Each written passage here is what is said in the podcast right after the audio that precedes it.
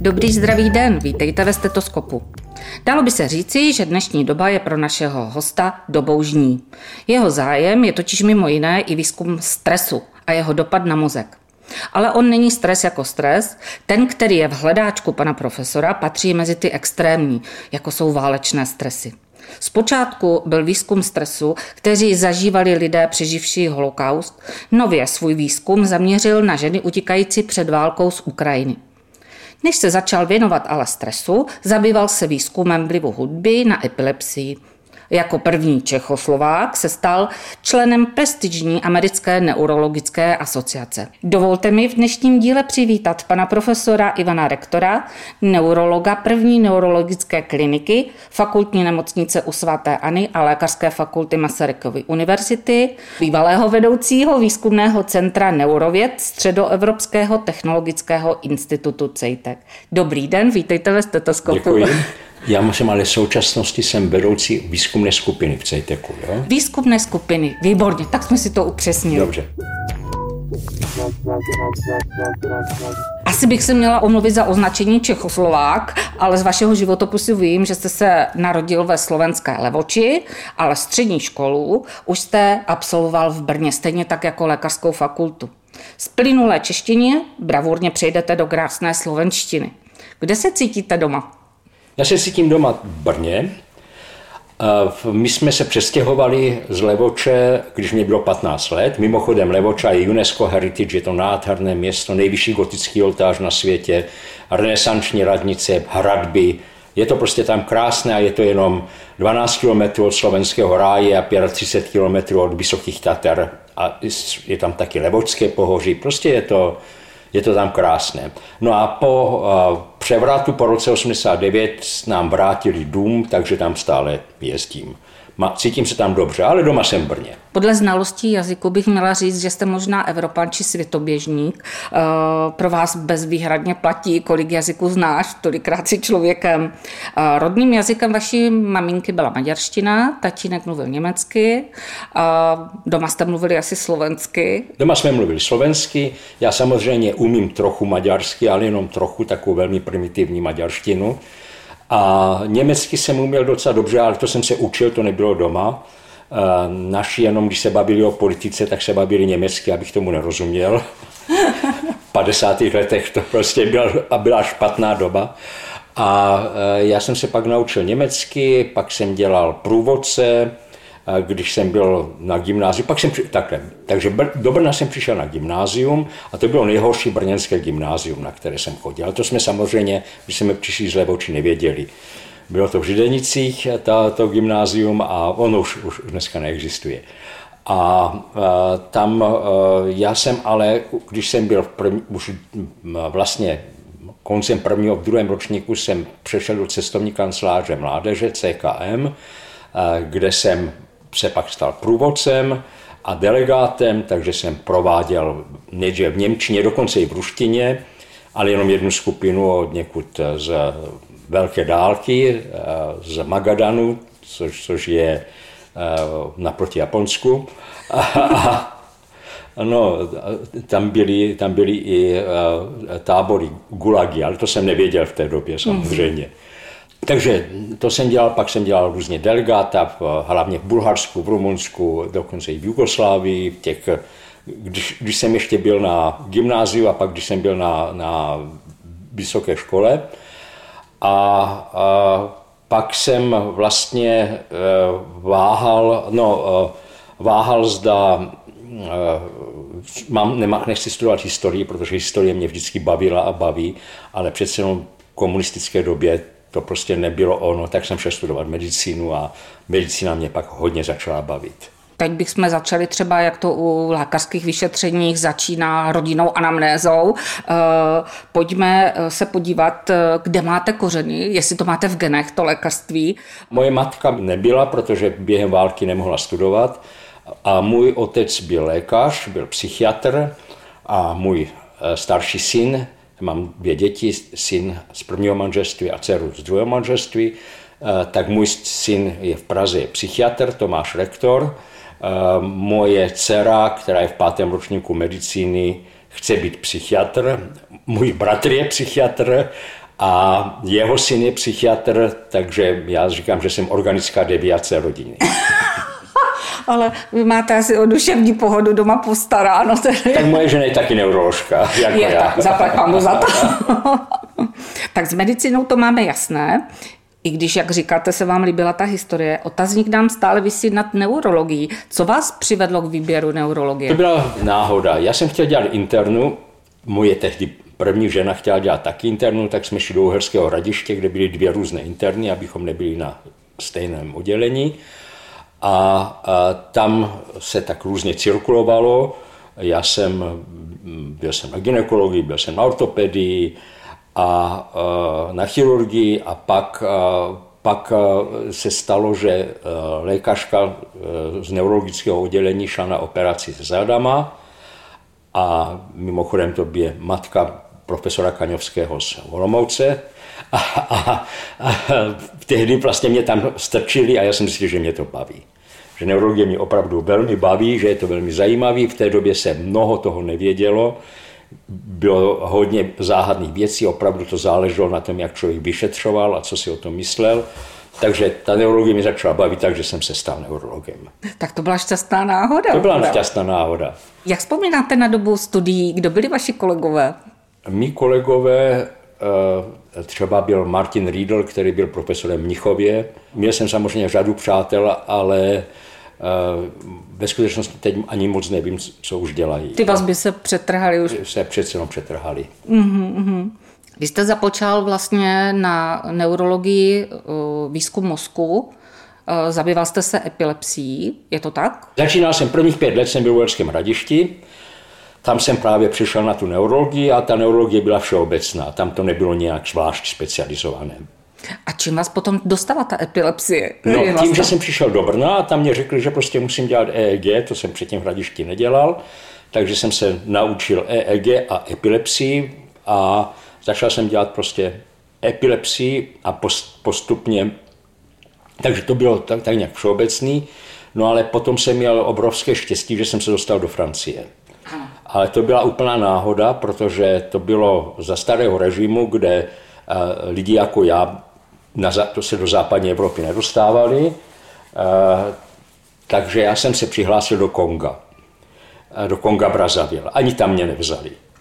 Nicméně francouzská ambasáda vyhlásila eh, vlastně konkurs pro lékaře francouzsky mluvící do 35 let a do toho Konga já jsem napsal, že umím francouzsky, takže mě to tam nějak automaticky se to přesunulo na rektorátě a oni mě skutečně Eh, skutečně mě vybrali, takže jsem odjel do Francie a původně jsem chtěl jet na chirurgii epilepsii, ale tam mě nevzali. Až po pěti letech jsem tam teda pak už zase byl na té chirurgii epilepsii, ale tam jsem zjistil, že mě nevzali proto, protože tam dělali nějaký výzkum epilepsie, který financovala armáda francouzská a ta odmítala někoho z východní Evropy. Takže mě první den mě vzali, že, že, že to takhle budu obcházet, mě vzali do výzkumného ústavu, takzvaný CNRS eh, v Živsulivet, což je předměstí Paříže, eh, kde měli paviány, a paviány, které měli epilepsii a taky takzvaný myoklonus. To je záškup svalů, který nemusel být epileptický. No a já jsem hned řekl, protože jsem si říkal, ty paviáni to je něco jako malé děti, tak v té době jsme ještě měli i dětské oddělení. Takže tam chci zůstat a, a řekli mi, abych se soustředil na ten myoklonus, tam jsem se soustředil a podařilo se mě najít prostě příčinu toho myoklonu jak, a jak to potlačit. A takže mě pak každý rok tam zase zvali, vždycky na měsíc, dva, kde jsem pak pokračoval s těmi paviánmi. To byl veliký úspěch tehdy, že jste objevil příčinu? No, objevil jsem příčinu tím, že uh, vlastně mě říkali, že s tím mám něco zkusit a prostě tam měli taky chirurgické oddělení, tam měli atropin, uh, jako anticholinergikum, tak jsem to pichl tomu paviánovi a on se rozkubal. Tak jsem mu dal fizostigmin jako cholinergikum a škubání přestalo. Takže jsem vlastně zjistil, že je to chornerní systém, který tam dělá a pak mě prostě zvali a různě jsme to zkoušeli a publikovali jsme to samozřejmě venku. Akorát jsem eh, tady na fakultě jsem pak dostal eh, nějaký, eh, nějaký potrestání za to, že jsem publikoval venku, a, a, ale to, to bylo nesmysl samozřejmě, mě to bylo jedno. A, no, takže jsem tam pak jezdil každý rok a pak jsem měl přednášku tam o tom, tom výzkumu a byli tam ovšem lidé z té chirurgie epilepsie, kam mě původně nevzali, Opital Saint Anne, to zná taky svatá Anna v, Paříži. A to, bylo, eh, to byla chirurgie epilepsie, která zaváděla hluboké elektrody, to bylo mimořádně důležité světové centrum. No a tak tam mě pak vzali a tam se pak dva roky byl, učil jsem na univerzitě a, a dělal jsem tam výzkum, sice jsem nemohl dělat medicínu jako takovou, protože na to bylo potřeba udělat nějaké zvláštní zkoušky, ale dělal jsem tam výzkum na pacientech a zase hodně se to publikovalo, bylo to moc dobrý, spousta přátel, mě francouzská Uh, Francouzi vyhovují, já vím, že spousta lidí tam byla, se, se necítila dobře, jakože jsou složití moc, ale mě to vyhovovalo. Já jsem se s nimi rychle zkamarádil a, a po dvou letech pak byla, bylo vypsáno, to znamená, já jsem tam byl v letech 90 až 92 na, na chirurgii epilepsii, pak byl vypsáno uh, konkurs na přednostu neurologické kliniky u svaté Ani, tak tam jsem se přihlásil a takhle jsem se vrátil. Takže jste Paříž vyměnil za to Brno? Jsem Paříž vyměnil za Brno, pak jsem tam ještě pár let jezdil a mám velkou chuť tam znovu jezdit, ale teď už na to není moc času. Takže z nenápadné stáže se stal uh, dlouholetý pobyt? Znovu, tak jezdil jsem tam těch pět let, uh, nebo čtyři roky v podstatě, no a pak jsem ty dva roky byl uh, to Hospital Saint-Anne. Uh-huh, Z čeho jste byl očarován? Z, z francouzů, z francouzek? Očarovali vás i ženy? Ano. no, já jsem s nimi dobře komunikoval. Jak prostě jejich, ta mentalita je samozřejmě jiná než je česká mentalita. A pak je tam ten problém, co vadí většině cizinců, je, že oni se usmívají, ale myslí si svoje. Ale já jsem nějak chápal, co si myslí, takže jsem se, se s nimi, neměl jsem s nimi problém. Vy jste v jednom rozhovoru řekl, že když jste poprvé rozbalil výplatní pásku, tak jste spadl ze židle. Ano, a to, to bylo, když jsem nastoupil, v, nastoupil na ty dva roky, eh, protože já jsem tam měl zaměstnání, to jsem, už jsem tam nebyl jako stážista, a byl jsem zaměstnán na univerzitě, no a ten plat, který jsem dostal, byl 18 násobek mého platu v Brně, takže málem jsem opravdu spadl z židle. Samozřejmě ten život tam byl dražší, musel jsem mít pronajatý byt a, a pak druhý rok e, u mě se mnou byl můj syn, který tam chodil na gymnázium a, a takže bylo to, byly to dobrý dva roky. Mimo teda krásných zážitků jste si přivezl i odborné znalosti. Samozřejmě. Které jste potom tady v Brně aplikoval a tím jste posunul vlastně výzkum epilepsie v Brně No prostě daleko. zavedl jsem tady chirurgii epilepsie a zavedl jsem hluboké elektrody, které vlastně, elektrody, které se vnožují do mozku, kterými se, eh, kterými se vyhledává eh, to ložisko epilepsie, které by se mohlo odoperovat. Takže chvilku to trvalo, než se nám to podařilo tady aplikovat, eh, získat přístroje a podobně, ale eh, tu chirurgii jsem, jsem zavedl hned s tím, že jsem to původně jezdil konzultovat do Paříže. Prvního pacienta s vnoženými elektrodami jsme, jsme měli v roce 95, to znamená, pak se to rozjelo a stále to pokračuje. Ta chirurgie epilepsie je v Brně velmi úspěšná ale také jsem se začal tam zajímat ještě o Parkinsonovu nemoc, protože tam po nemocnici svaté Ani, tam se to taky pěstovalo, i když ne v tom našem výzkumném centru, tak tam jsem taky chodil. Takže já, když jsem se stal šéfem kliniky, tak jsem e, zavedl dvě věci. Epilepsie se u nás už dělala předtím, ale chirurgii epilepsii, ale kromě toho taky Parkinsonovu nemoc. Takže vznikly týmy jak na chirurgii epilepsii, tak na Parkinsonovu nemoc, které velmi dobře, dobře fungovaly a postupně třeba, co se týče Parkinsonovy nemoci, tak jsme tam e, zavedli třeba hlubokou mozkovou stimulaci, to znamená operaci e, vnoření elektrod do určitých oblastí mozku, které stimulují e, v epilepsii, pak mimo resekci taky takzvanou vagovou stimulaci, stimulaci nervus vagus. Prostě roz, rozjeli jsme to tak, aby to bylo na světové úrovni. A to se vám povedlo? A to se povedlo, protože jsem měl skvělé lidi. Já když jsem nastoupil, tak vlastně se neurologie rozdělila na dvě kliniky. Jedna je v Bohunicích a druhá u svaté Ani. Ta Bohunicí byla víc uh, na periferní nervy a my jsme byli víc na mozek, a, ale většina starších lidí odešla za Zdenkem Karaňkou, který byl šéfem kliniky v Bohunicích, odešla tam, takže já jsem tam měl úplně mladé lidi. No a ty mě mladé lidi měli eh, podmínku, aby prostě dělali vědu. Takže šest z mých doktorandů jsou profesoři, jeden je rektor Masarykovy univerzity. Wow. a, a podobně. Takže u vás byl pan profesor Brázdil, Bareš, kdo tam ještě byl? Kaňovský, který je šéfem kliniky Volomouci, mm-hmm. a pak a, a Mikulík, který vede oddělení ICRC a, a pak moje, moje tehdy budoucí žena, dělá Parkinsona, je profesorka taky. Pak tam byl Robert Kuba, který bohužel zemřel z těch profesorů, ale třeba Hanka Ošlejšková, která je šéfka kliniky dětské, taky moje doktorantka a pak ještě celá řada dalších doktorandů. Váš další výzkum se trošičku zabýval i hudbou. Vy zkoušíte vliv eh, hudby na ty centra, které by měly být odstraněny.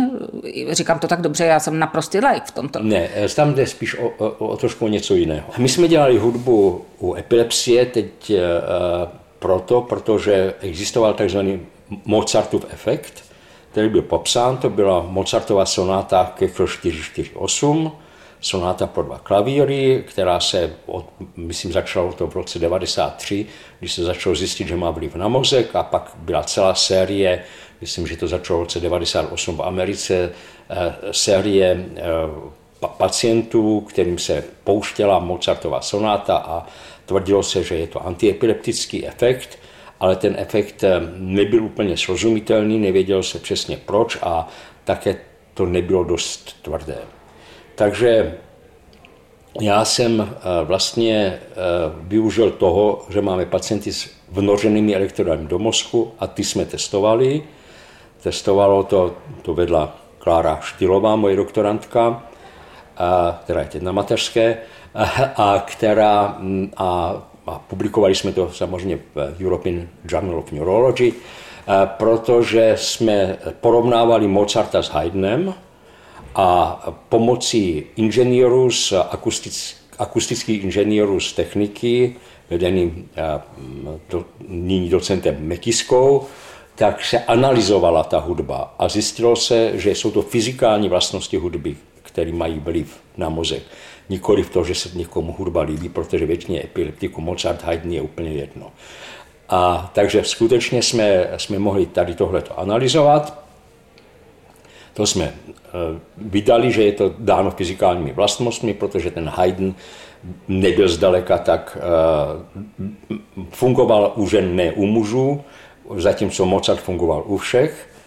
A pa teď jsme, eh, máme další studii, která ještě není úplně uzavřená, kterou vede Ondřej Strýček, taky můj bývalý doktorant, už má PhD, Eh, který, eh, kde jsme zkoušeli pět různých typů hudeb eh, u pacientů s epilepsií s množenými elektrodami, kde byl Mozart, i když jiná skladba, ale zjistili jsme, že efekt mají hudby, typy hudeb, například Philip Glass, což je hudba, která je taková jako pro pacienta, který ne, nemá rád klasickou hudbu vlastně monotónní, nebo Saint-Saëns, eh, jeho hudba, ale polovině pacientů fungoval Mozart teda. Ale fungovaly i tady tyhle ty a hudba na epilepsie se zhoršovala při poslechu relaxační hudby kterou oni měli víceméně rádi. To znamená, opravdu záleží na fyzikálních vlastnostech hudby, nezáleží na tom, jestli máte hudbu rádi nebo nerádi, ale to ještě jsme nepublikovali, na tom pracujeme dál. A pak budeme zřejmě eh, zkoušet ty fyzikální vlastnosti u pacientů bez hlubokých elektrod, ale to, to, je, to je budoucnost. To není jediná epilepsie, kterou děláme. My děláme, eh, moje skupina tady na CETECu, tak jsme dělali takzvaná nelezionální epilepsie, to znamená epilepsie, u kterých eh, je magnetická rezonance negativní, ale eh, potřebovali jsme zjistit, odkud záchvaty vycházejí, i když magnetická rezonance byla negativní, takže jsme, my jsme testovali nakonec 14 různých metod a eh, kombinace těchto metod, nebo části těchto metod ukázala pak skutečně tu lézi, takže my jsme pak eh, odoperovali jsme 38 eh, pacientů a u 36 z nich se ta léze našla, i když magnetická rezonance byla negativní předtím. Takže, eh, takže v podstatě to je výzkum, který jsme teď uzavřeli a teď děláme takzvanou multilezionální epilepsii. To znamená, zkoušíme najít, která léze u pacientů, kteří mají víc lézí na magnetické rezonanci, která je vlastně ta ta patologická, kterou by se, která by se odoperovala, ale tam ještě výsledky nemáme, takže to vám ještě nemůžu říct, zda to funguje nebo nefunguje. Ale je to na dobré cestě. No, pracujeme na tom. Pracujete na tom.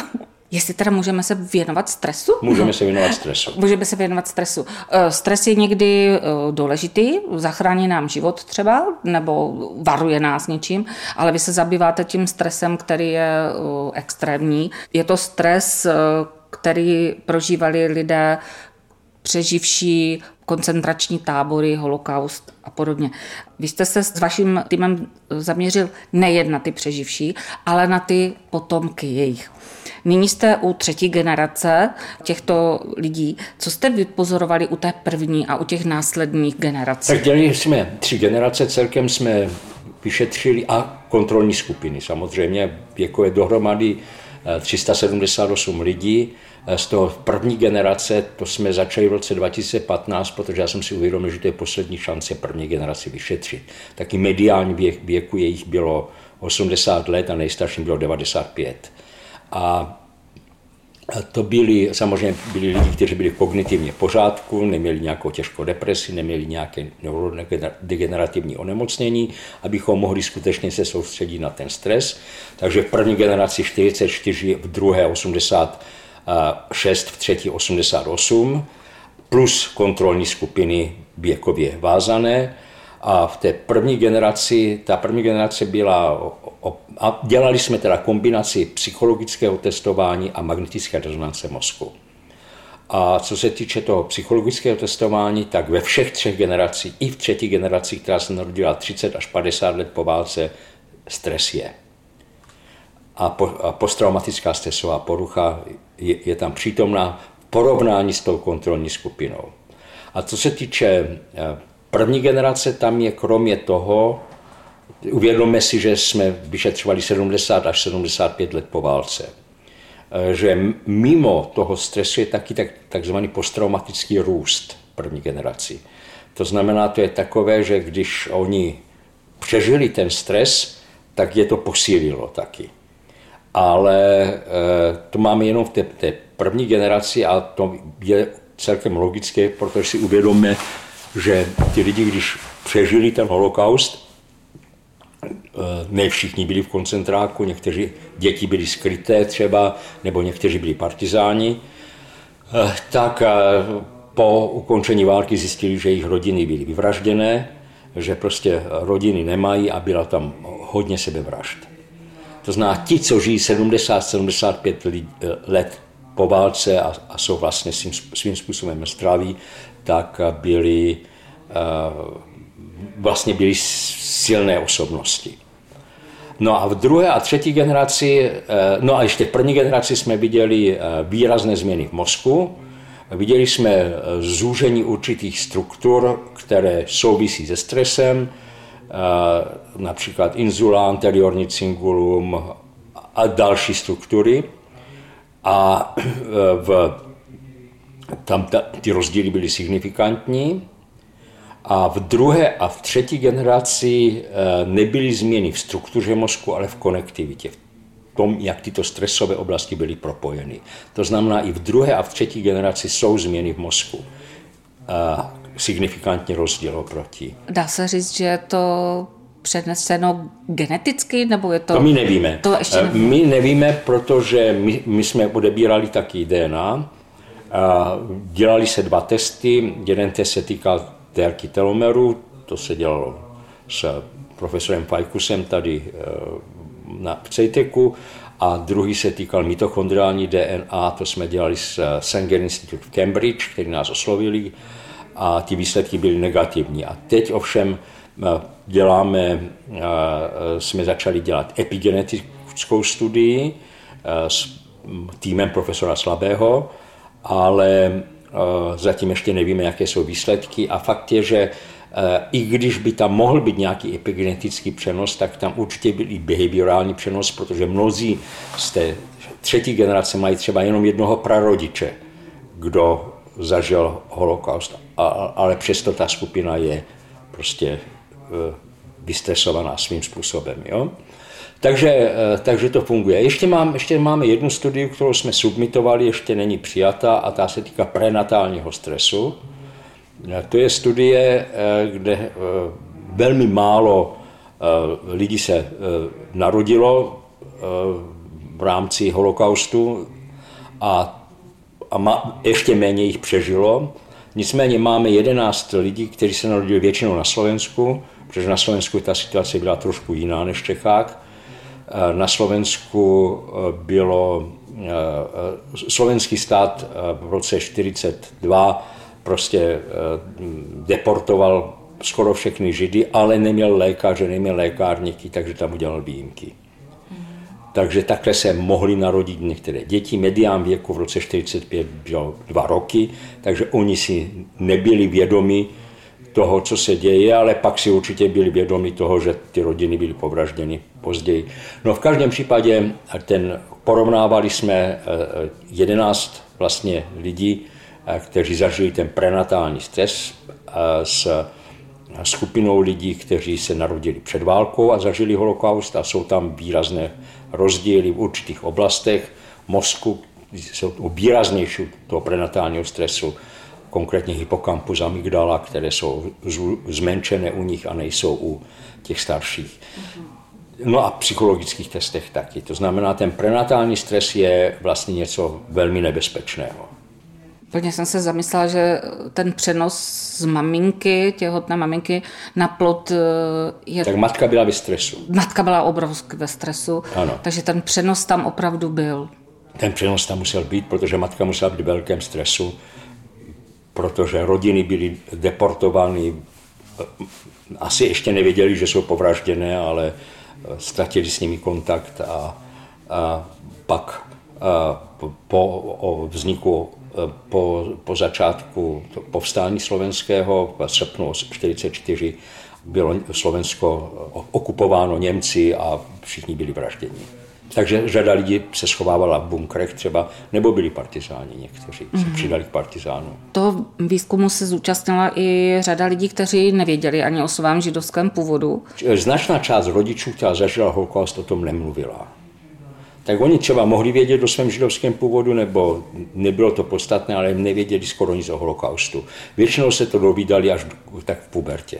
Mm-hmm. Dokonce jedna z vašich kolegyň to se zúčastnila toho výzkumu a myslím, že i ta se takhle dozvěděla. Ano, ano. Je to? Ona věděla, že matka byla v, v Osvětimi, ale myslela si, že tam byla z politických důvodů. A teprve už, když byla, myslím, mladě, buď v pubertě nebo mladá dospělá, se dověděla, jak to skutečně bylo. Mm-hmm. Bude i čtvrtá generace, plánujete? Eh, plánujeme do budoucna, ale zatím jsme ještě nezačali, to znamená, vyžádáme, budeme muset mít grant, protože to samozřejmě stojí peníze a, a my nevíme, jestli čtvrtá generace tam bude nebo nebude, nevíme.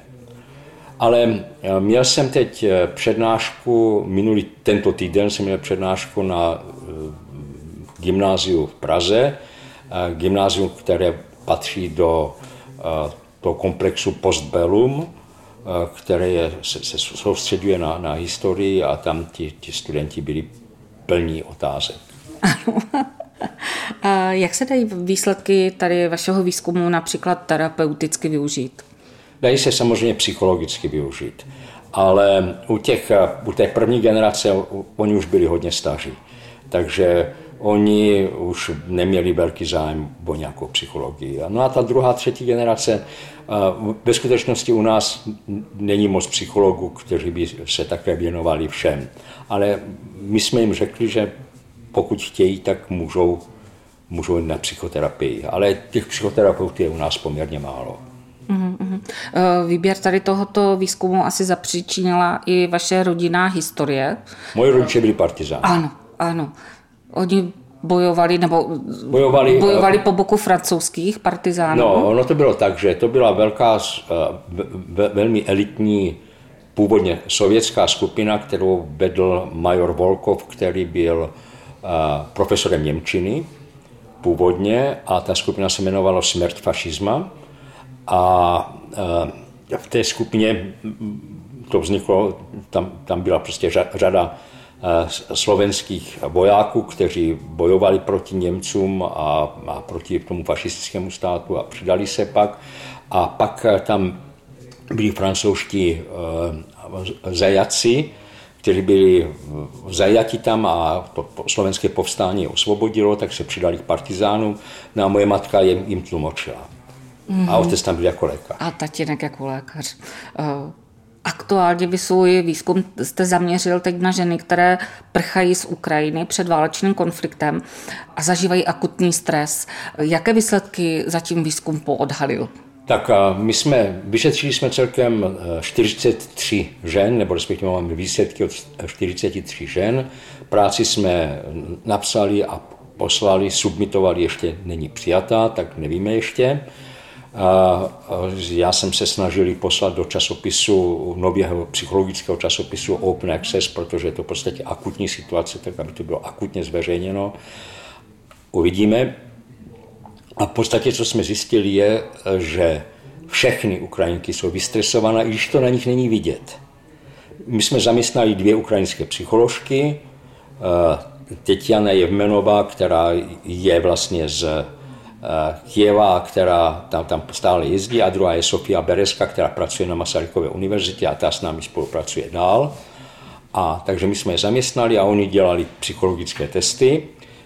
My jsme nemohli dělat ty samé testy, co jsme dělali s holokaustem, protože jsme mohli dělat jenom ty testy, které byly v ukrajinštině samozřejmě, nebo oni, které měli dispozici, ale v podstatě všechny Ukrajinky, i když to na nich není vidět, byly ve stresu. A pak jsme taky dělali magnetickou rezonanci, a tam jsme viděli také změny v mozku, zejména tam byl vel, vel, velmi eh, jasný eh, eh, rozdíl v talamu. Já nevím, jestli talamus je prostě hluboká struktura mozku, která má celou řadu různých konektivit a tam ta je výrazně zvětšená u těch, u těch přeživších ukrajinskou válku. Takhle, všichni, všechny Ukrajinky pocházeli z, ob, z oblastí, které, kde byly boje, nebo které byly bombardované. A měli různé problémy v, s evakuací. Já píšu každé dva měsíce, já vedu časopis Neurologie pro praxi a každé dva měsíce tam píšu editoriál, kde píšu, co mě napadne. Tak poslední dva editoriály se týkají Ukrajiny, je to na Facebooku, tak kdo bude chtít, může si to přečíst. A oni prostě opravdu byli hodně vystresovaní. Pak, jsme, když jsme rozdělili ty dvě skupiny, tak eh, jsme je rozdělili na velký stres a menší stres, ale i ty menší stres byl stres. A jsou tam teda změny v mozku a jsou tam změny v mozku jednak v té struktuře, jak jsme si řekli, toho talamu, ale jednak také v konektivitě z oblasti limbického systému, to znamená vlastně emoční. Mm-hmm. Jsou ty výsledky porovnatelné třeba s těmi výsledky přeživších holokaustu? Tak v tom smyslu, že, že je tam stres, ano, co se týče zobrazování, jenom částečně, ale to je, my jsme v úplně jiné situaci. My jsme v akutním stresu Akutní. a tam jsme v stresu za 70 let. Jak to bude vypadat později, nevíme, jo? ale je to akutní stres, kde vidíme, oni jsou ve stresu, jejich Oni přišli, přišli sem ženy, muži tam sem téměř nepřišli, protože oni nemůžou odejít. Pokud jsou zdraví, protože je tam válka. A takže ženy jsou tady samé, jejich manželé jsou tam, část rodiny byla už někde i zabitá, prostě zažili, zažili velký stres. Ale kromě toho já jsem potkal taky, před, před měsícem jsem měl přednášku v Praze, kam přijeli dva autobusy ukrajinských lékařek, kteří jsou na Ukrajině, kteří tam přišli, zase na první pohled nebylo vidět, že jsou vystresované, ale v podstatě, když jsem jim, když jsem jim přednášel ty výsledky jak holokaustu, tak hlavně Ukrajiny, tak bylo vidět, že, že se jich to hodně dotýká. Jak se váš výzkum bude vyvíjet dál, nebo výzkum obecně, výzkum mozku? Jednak pokračujeme v epilepsii, jednak pokračujeme v hluboké mozkové stimulaci u Parkinsonovy nemoci a jednak, co se týče stresu, tak my teď jedeme balkánské války. Na to máme grant, to teď, teď snímáme, nevíme, zda to něco přijde nebo nepřijde, jsou to prostě války z 90. let.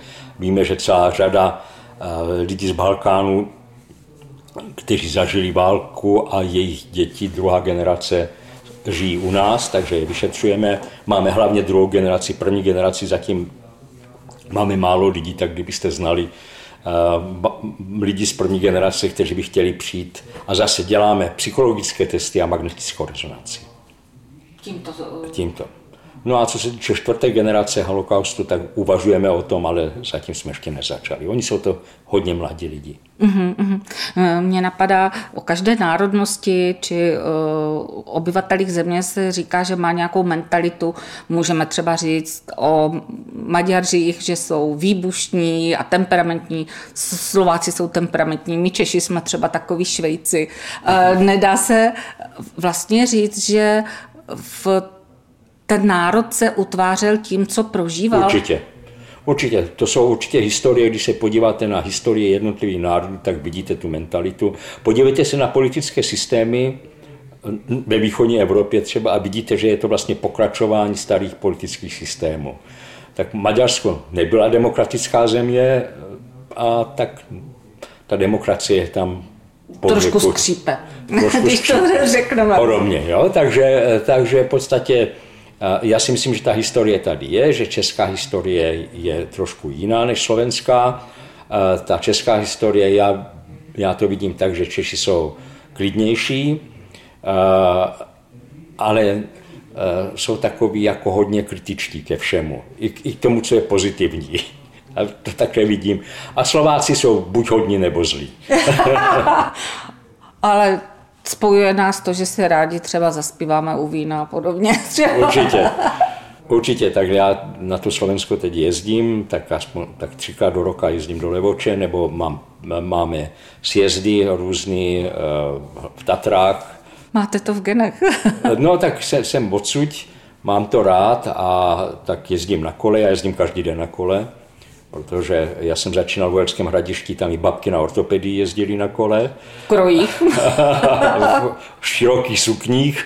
A, takže tam jsem samozřejmě jezdil na kole a když jsem se přestěhoval do Brna, tak jsem zjistil, že, je to, že budu jezdit na kole. Takže jezdím každý den. Leda, když je čerstvý náledí, tak nejedu, nebo čerstvý sníh taky nejedu, ale jinak jezdím každý den a jezdím buď teda do svatý Ani, což nemám daleko, anebo jezdím sem nahoru do kopce. Dneska jste se pochválil, že jste vyšlapal kopec. No samozřejmě, jsem vyšlapal kopec, no ale to jezdím tak dvakrát, třikrát týdně jsem vyšlapu ten kopec nahoru do Bohunic. Vy jste 20 let vedl první neurologickou kliniku, založil jste zde Centrum pro epilepsii, pro Parkinsovu nemoc, byl jste prorektorem Masarykovy univerzity, od roku 2007 jste šéfoval Centru neurověd v Cejteku, do práce, jak sám říkáte, eh, i v nepřízní počasí jezdíte na, ko, na kole. Vaše kondice je skvělá, a jestli jsem o někom v předchozích dílech řekla, že jsou napájení z Dukovan, u vás je to úplně naopak. U vás by se Dukovany a Temelin měli napojit a máme po energetické krizi. No jasně. Jasně, že jo. A, no, vůbec a jak bych o tom neváhal. a jak si trénujete mozek? No pracuju. Pracujete. Pracuji pořád. Tak já nevím, jestli ho trénuju, ale pracuji pořád.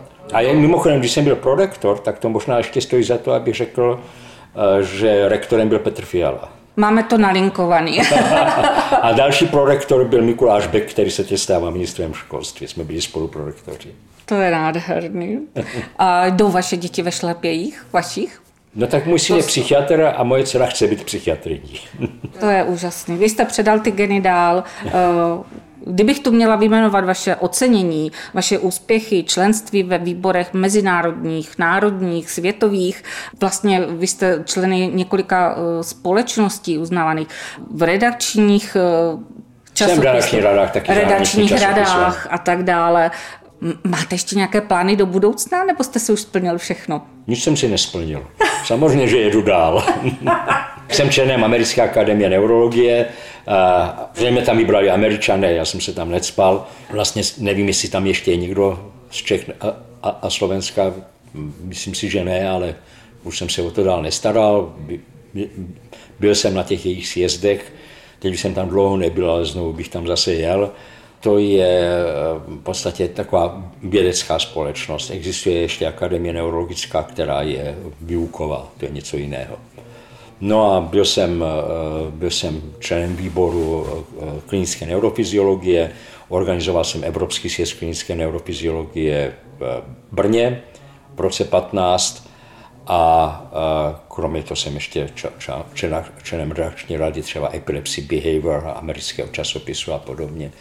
A, tak zvou mě, a teď jedu, za týden jedu do Marseille, kde mám dvě přednášky a pak jedu na konci srpna, začátek září do Dublinu, kde mám taky přednášku. Prostě jsem zván na mezinárodní akce. Máte ještě tedy nějakou metu, kterou byste chtěl dosáhnout Nobelovu cenu nebo tak? No, na Nobelovu cenu nejsem dost dobrý. Vy jste příliš skromný. ne, tak prostě nemám tak zásadní výzkumy neurologii. Ono, eh, já jsem taky členem takzvaná ERC eh, panelu, to, znám, to je ten nej, nejvyšší evropský eh, grantový panel, tam jsem jako Advanced Neurology, Neuroscience, takže já tam se účastním těch, eh, těch eh, vybírání těch, těch grantů, které mají 2,5 až 3,5 milionu euro. A, ale už jsem toho času tam jediný neurolog, všichni ostatní už je bazální výzkum, takže už vlastně neurologové nemají šanci. Takže už toho nechám, protože to nemá smysl, abych tam bojoval za neurologii, když oni když oni o neurologii nestojí a oni chtějí neurovědy. Ale předtím tam bylo hodně, byly neurologické granty. Uh-huh, Netoužil jste být třeba někdy rektorem z Malým R? Netoužil jsem, byl jsem prorektorem a to mě stačilo. A, a netoužil jsem, protože uh, jsem byl šéfem kliniky a prostě to by se asi časově dalo těžce, těžko sloučit.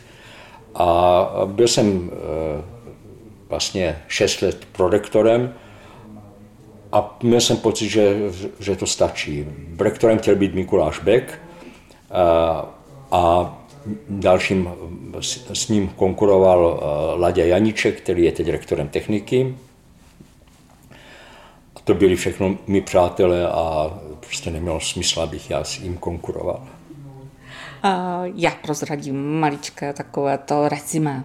Pan profesor je člověk s širokým obzorem, velkým srdcem a hlubokými znalostmi ve všech oblastech. Od historie, umění, geografie, o čem svědčí i jeho záliba v cestování, přes politiku, znalosti jazyků, až po obdivuhodnou znalost vín. Čím si připijete na podzim, až budete slavit své jubileum? Svoje jubileum nebudu slavit, protože se považuji za mladého, takže nebudu slavit. A připiju se samozřejmě, eh, tak v létě si dávám víno a když je zima, tak si kupuju rum plantation. wow! A já bych vás jako našemu absolventu eh, předala pozvání na den absolventů, který připravujeme na fakultě. Eh, mě velmi mrzí, že jsme vás o rok minuli. Vy jste absolvoval v roce 1972 a my teď připravujeme pro ročník 1973, protože mají 50 let od eh, promocí. Přesto bych vás velmi ráda Děkuji. pozvala 8.6. k nám na fakultu. Budeme moc rádi, když se stavíte. Děkuji. Ale já zároveň prozradím, jak vy jste věrný. Vy jste věrný tak, že na fakultě působíte už 45 let, takže my máte letos co slavit. Já vám přeji mnoho úspěchů. Děkuji. Eh, jak ve výzkumu, tak i v rodinném životě. Ať vás to kolo nikdy nesklame, ať vždycky Děkuji. ten kopec vyšlapete. Eh, elán a pohodu a především zdraví já na konci říkám nějakou moudrost o mozku a mně se velice líbila taková jednoduchá věta. Mozek je jako deštník, funguje nejlépe, když je otevřený. A myslím si, že váš mozek je víc než otevřený. Moc děkuji za rozhovor. Já děkuji za pozvání. Do hlubin mozku jsme se spolu vydali a já si budu přát, abych se nestala nikdy vaší pacientkou, tedy nebo objektem výzkumu. Přeji to i našim posluchačům a vám teda hodně té pohody a Děkuji. Zdraví, štěstí. Děkuji moc. Děkuji, naschledanou. Naschledanou a vám, milé posluchači a posluchačky, přeji krásné dny a děkuji za vaše uši.